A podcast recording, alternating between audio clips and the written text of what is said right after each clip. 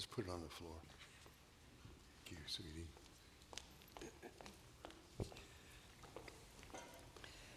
Do you know what today is? Pentecost Sunday. Yeah. You know, what's interesting is uh, some time ago, I think it was Christmas the last time I spoke here, I said, you know, if, if God allows me, I'd like to speak on uh, Psalm 13. And uh, I thought, Pentecost Sunday, Psalm 13. I, I should really do something for Pentecost Sunday.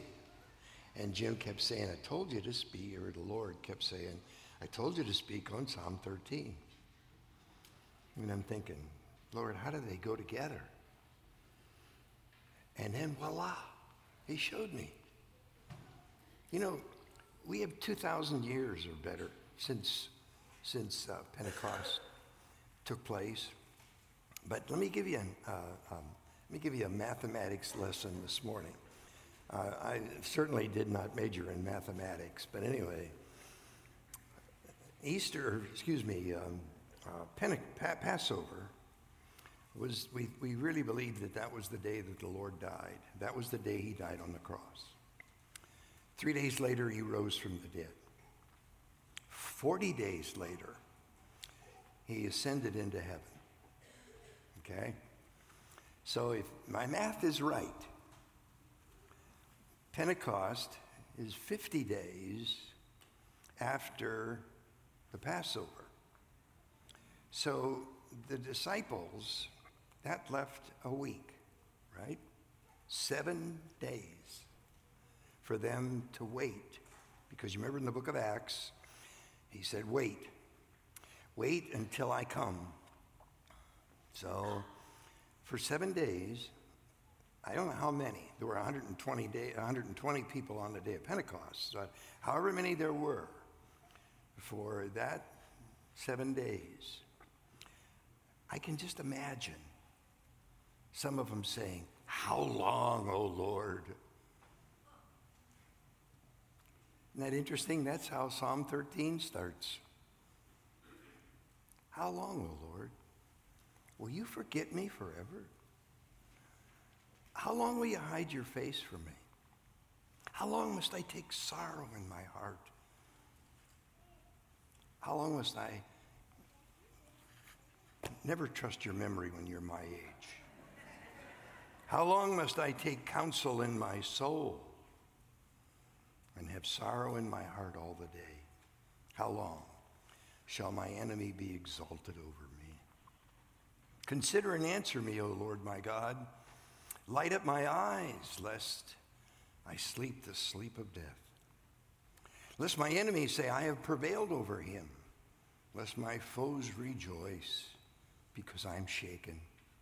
But, but, I have trusted in your steadfast love. My heart shall rejoice in your salvation. I will sing, for the Lord has dealt bountifully with me. Psalm 13. You realize that some of those people that were waiting, I could just imagine they were scared to death. You know, we have 2,000 years. We don't even think about that. Any, hardly any uh, fear today of being a Christian that we're going to be. But you know, back then, they didn't know whether they were going to live through the day, let alone when is the Lord going to come? How long? And then, all of a sudden, they went from despair to elation. Now, you know, David had a lot of problems. You know, they were after him. You know, you, you think of Abimelech was after him. You think of all the different people that were after David. And he had all kinds of problems. And so he writes this song. I don't exactly know exactly when he had the problems and caused him to write this song, but you realize what he did? He went from despair to elation. And that's what happened at Pentecost. You know, they had the Holy Spirit in John chapter 20. He tells them, he breathes on them and says, Receive the Holy Spirit. But you know what they lacked? They lacked power.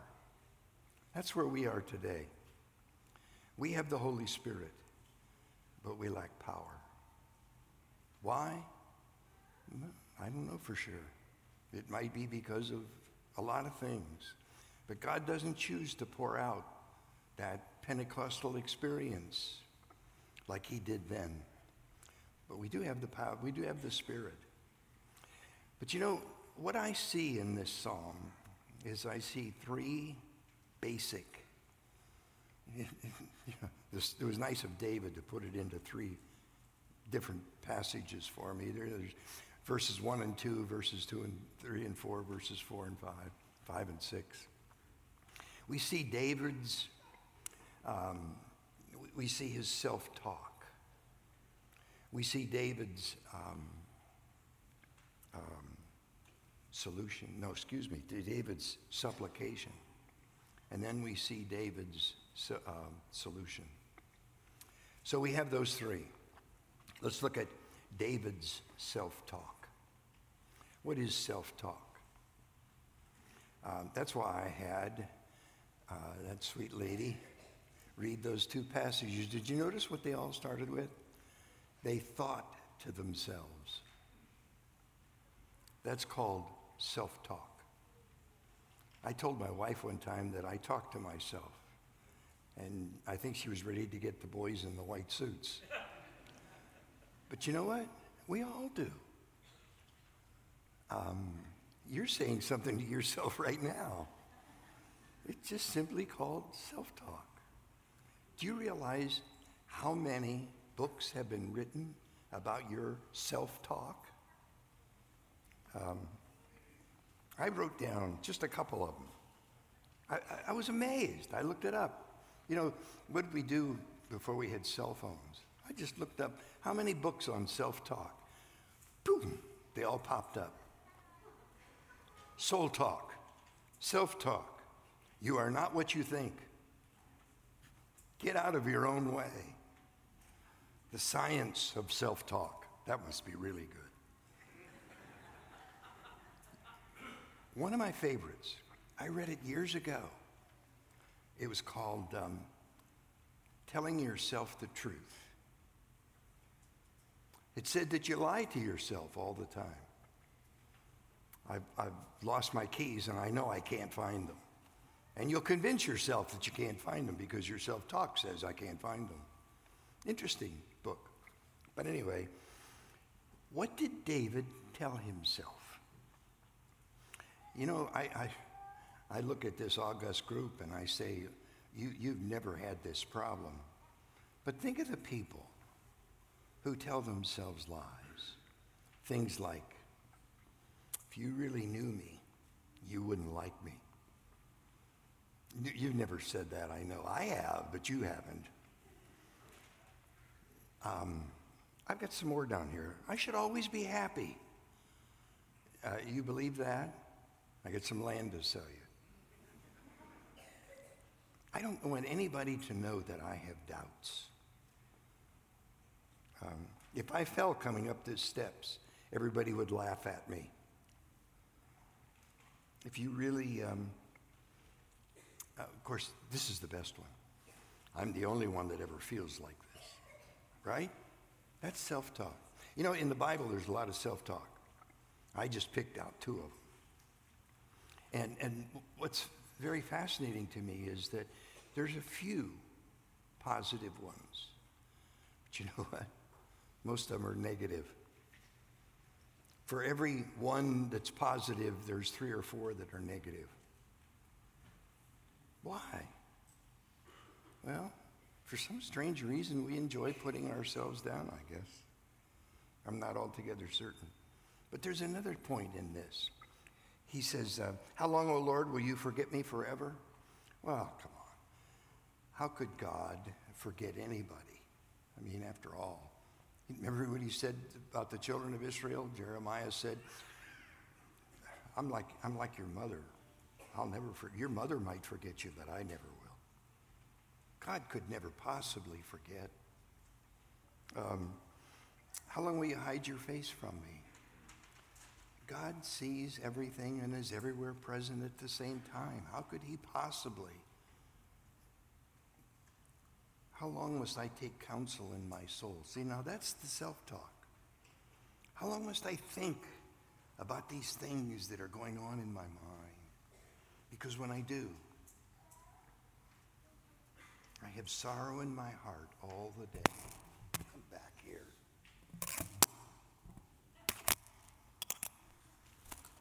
You know what? I forgot that I even had to have a mic. He had to bring it up to me.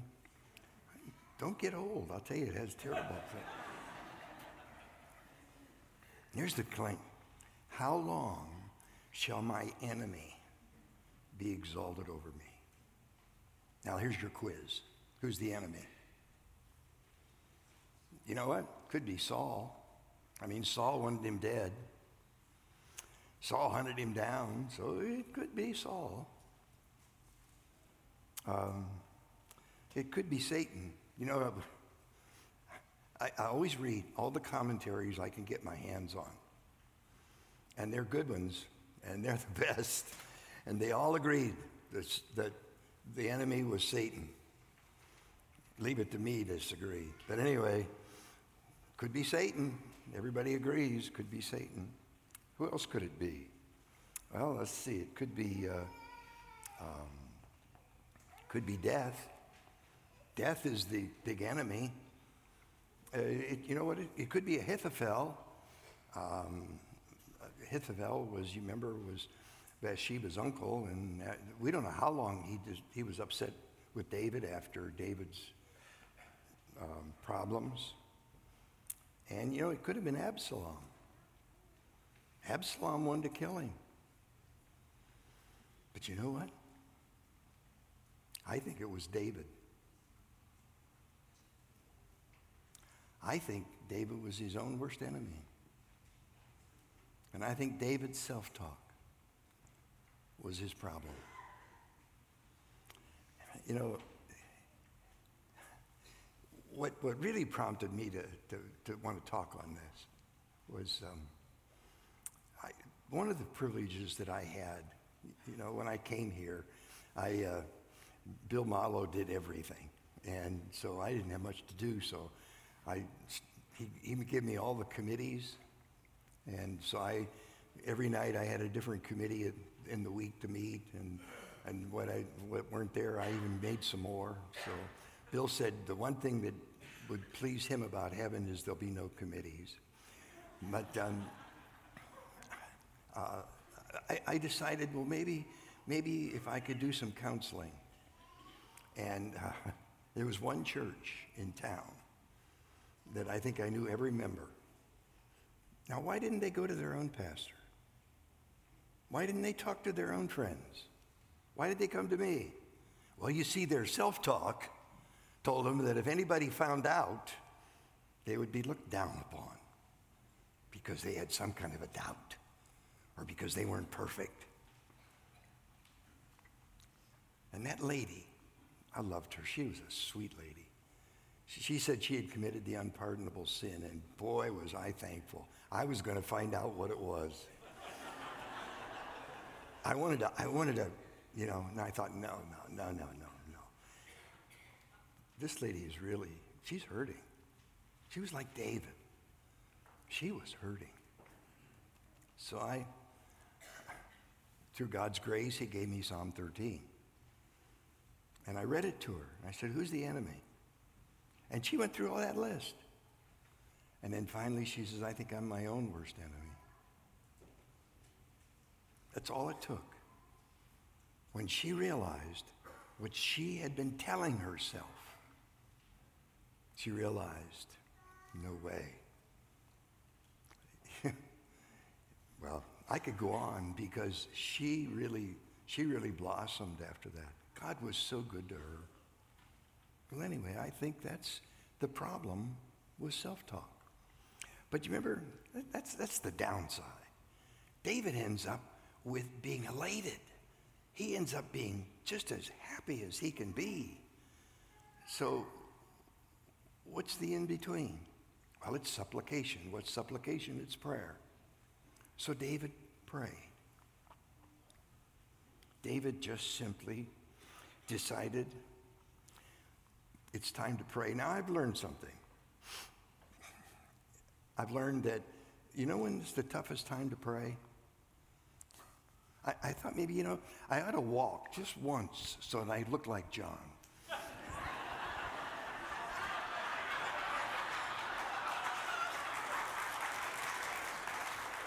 I'll never be as good as John, but I can at least look like John. We love you, Jim. well, anyway, I'm really not tied to my notes because I don't even know where I am. But anyway, I don't even know where I was. The toughest time to pray is when you're really in despair. And that's when you need to pray the most. That's when you need to really start praying. But that's the toughest time. But that's what David did. He began to pray. I remember, I remember I, before I came here years ago, I had a different life. It was in an organization called Brigade. We have it here on Wednesday nights. Fabulous, great program. But anyway, um, I remember taking a group of guys one time and was on top of a mountain. That morning when we woke up, it was the craziest thing I've ever seen. There was clouds about, oh, I guess about 2,000 feet below us. And, it, and you couldn't see any, you couldn't see through them. We were above the cloud, like flying in an airplane, only we were on top of a mountain. And, uh, and then there was a break. And I saw this one house, and I could see the smoke coming up out of the chimney, and it got to a certain height right where those clouds were, and it just spread out.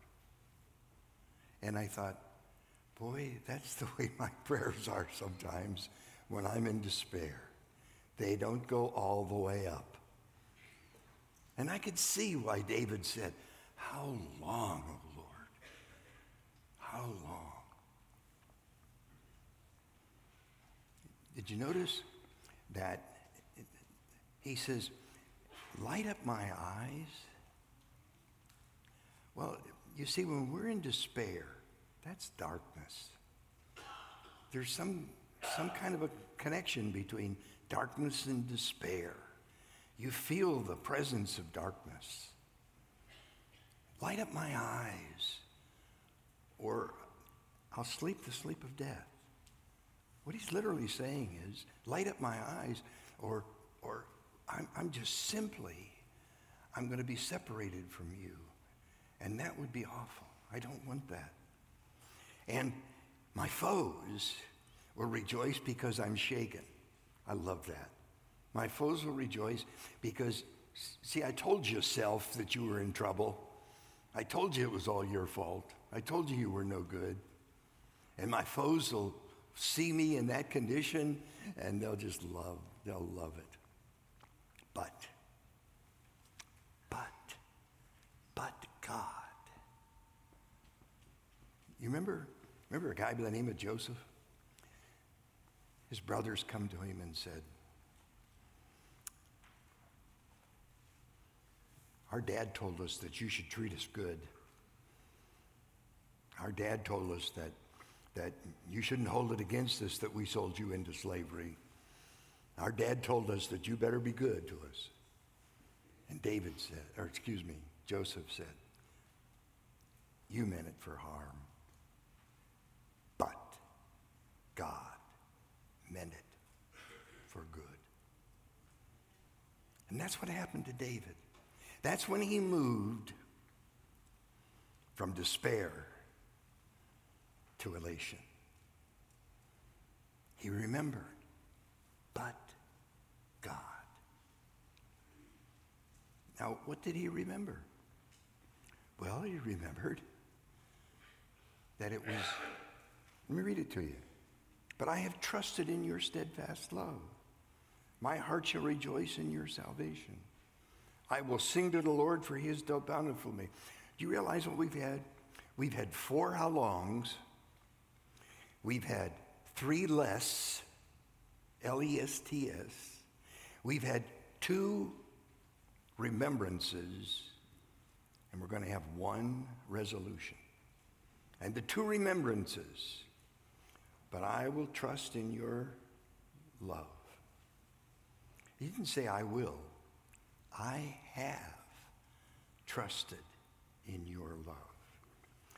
Now, one of the reasons why I picked that particular passage for her to read was Hezekiah. I want to read that again.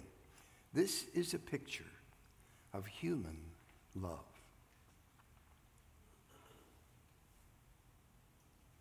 Then Isaiah said to Hezekiah, Hear the word of the Lord. Behold, the days are coming when all that is in your house and that which your fathers have stored up till the day uh, shall be carried to Babylon. Nothing shall be left, says the Lord, and some of your own sons who shall be born to you shall be taken away, and they shall be eunuchs in the palace of the king of Babylon. Did you ever notice when you read the book of Daniel that Daniel, Meshach, and Abednego, you don't read about their children. You know why? Because that prophecy was fulfilled. That's why. Here's the clinker the word that you have spoken is good. For he thought to himself, self talk, for he thought to himself, why not if there's peace and security in my day? I never realized, I had no hunch how selfish love can be until you lose someone you really love. And all of a sudden you realize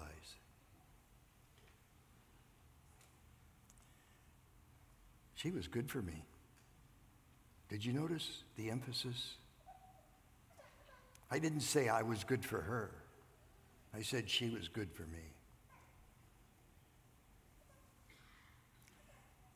Do you realize what Hezekiah said? Wow, it's going to be happy in my days. What do I care? Down the road. I'll let them handle it down the road. That's what we call selfish love. For God so loved the world that he gave his only begotten Son, that whosoever believeth in him should not perish, but have everlasting life. That's God's love. And you notice what it is? It's a giving love. It's a love that doesn't think of itself. It's a love that belongs only to God. Do you know what heaven's going to be like? You talk about elation. Let me tell you something.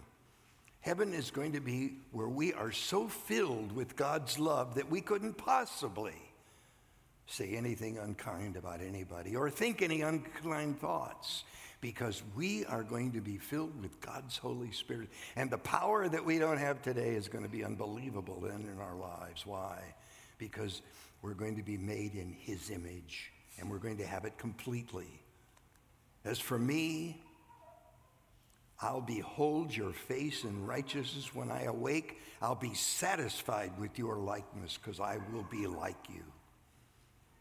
That's God's love. That's chesed. And not only that, I'm, I'm, I'm going to rejoice in your salvation. Notice, notice, he didn't say, I'm going to rejoice in my salvation. Boy, that would be bad. It's not my salvation, it's God's salvation. I only have it because He first loved me. I only am there because of His grace. I am only there because of who He is, not because of who I am. I can think of a whole lot more reasons for you to be saved than me.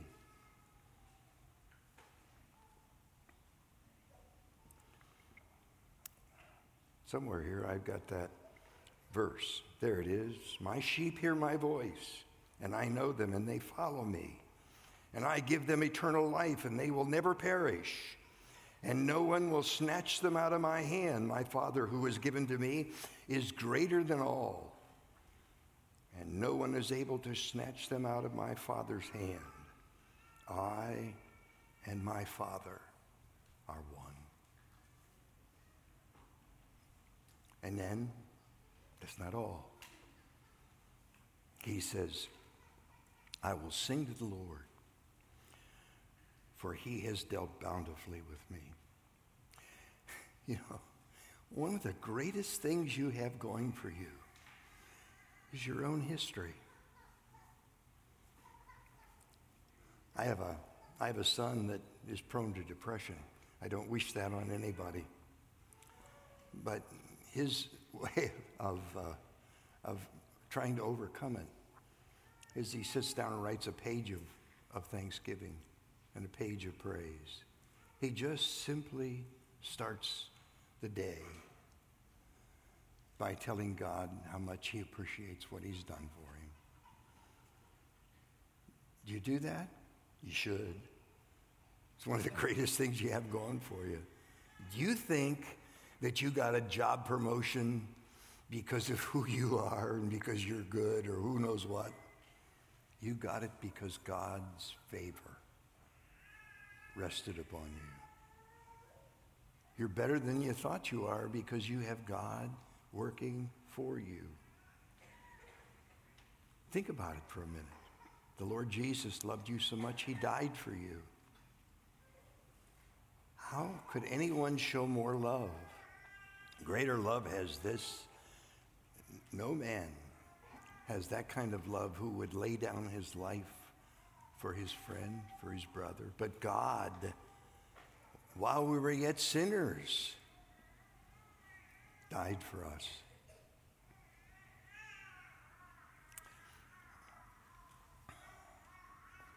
May all rejoice and be glad in you. May all who love your salvation say evermore, God is great. Would you say that with me? If you love God's salvation, would you say with me, God is great? Now, supposing that you're a baseball fan and your favorite baseball player hit a home run with the bases loaded and the game is won, what would you say? God is great? Or would you say, God's great? Let's say it together. God is great. One more time. God is great. Why? Because we deserve it? No. Why? Because God is great. Father, we thank you for who you are. We love you for who you are. We treasure you for who you are. Oh God, help us to trust in your love. Help us to feel your presence. Help us, oh God, to seek your face. We pray in Jesus' name.